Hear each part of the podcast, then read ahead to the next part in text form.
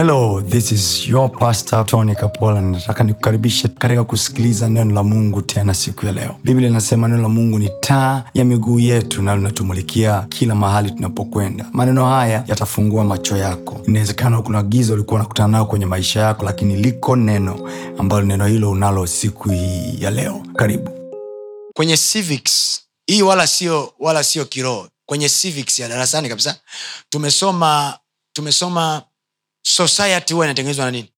Familia. Kwa maanake hii tanzania tunayoiona leo the country we see today tusimlaumu mama samia. Ni wa mbali sana. Kwanza yeye mwenyewe ni awamu ya sita. Ni vile tu kwenye kiongozi utakiwa kulalamika. Ukishakalia kiti unatakiwa upokee yote kama jalala. Kama ni kulaumu anzini kulaumu awamu ya pili ya nne ya tano ya sita. If we fix our families we fix our country. Mungu alihakikisha ili yesu alelewe mariamu na yusufu walikuwa ni wachumba walikuwa wajaoana mungu alimkuta mariamu akiwa hajafanya mapenzi na yusufu hata mara moja. Anaitwa bikira mariamu ni wachumba amechumbiwa tu ametolewa posa. But you know what? Ye, mungu hakuruhusu yesu alelewe na singo madha mungu anamwambia yusufu usimwache usimwache. Lakini leo hii tunaona nomo jesus the creator of heaven and earth jesus who could do every miracle yesu aliweza kufanya muujiza wote yesu ambaye mungu alikuwepo yuko hapo anamwangalia god forbid asilelewe na single mother ila leo mnakaa mnashauriana wadada akikusumbua si una hela zako mwache I'm showing you the importance of having your wife at home, the importance of having your husband at home. Fix your family. Fix your home. Be there. Na wewe mama wewe, ah, pasta mimi yani wanaume wamenishinda. Wewe wanaume wote duniani unakushinda wote. Yani wote yani kila mwanaume aliyepitia kwenye maisha yako amekushinda. Mtu wa mungu. Sio sio wewe wamekushinda. Wao ndo wamekushindwa. Yani namaana wanaume wote waliopita kwenye maisha yako wamepita wangapi? Saba. Wote wamekushinda. E, wote tabia zao zinafanana. Sio tabia zao zinafanana. Inawezekana wote walikuwa nakemea kitu hiki kimoja kwenye maisha yako na ukutaka kubadilika. Mnunage hivyo hivyo unaona masifa kugombana na mume wako naona masifa kugombana na mke wako. Yaani kimama ki, shingo imenyoka hivi akasikii. Hakana utii unadhania ni sifa? Sio sifa.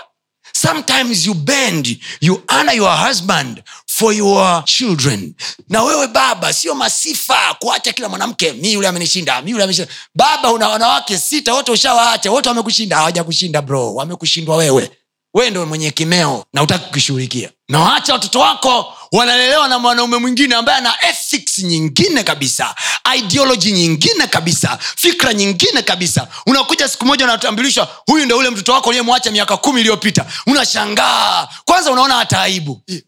Huyu ni mimi kweli? Be there bro. Be there for your home.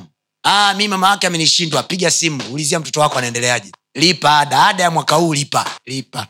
Wewe unayenitizama hapo kwenye tv lipa ada ya mwaka huu pigia simu huyo mtoto wa watu uliyemzalisha. Muulize ada ya mwaka huu ikoje? Naomba nami nilipe. Lipa. Ah, mama yake. Ah, ajifanya na kiburi sana. Mama yake atamsomesha. Ile ni damu yako mbegu yako ile bro. Yule mama yake ni mwanamke na sio kwamba anafanya kazi ni bilionea. Kuna blaza mwingine anampa hela. Huyo blaza anayempa hela anasomesha litoto lako. Siku watoto wakiwa wakubwa mnaanza wajua hii damu yangu hii damu yangu. Eh, wewe ayu ni christmas of course. Natakiwa uhubiriwe habari za malaika alikuja na mabawa. Akaleta habari. Umesikiliza sana hizo habari. Mwaka huu ni kitu kingine kabisa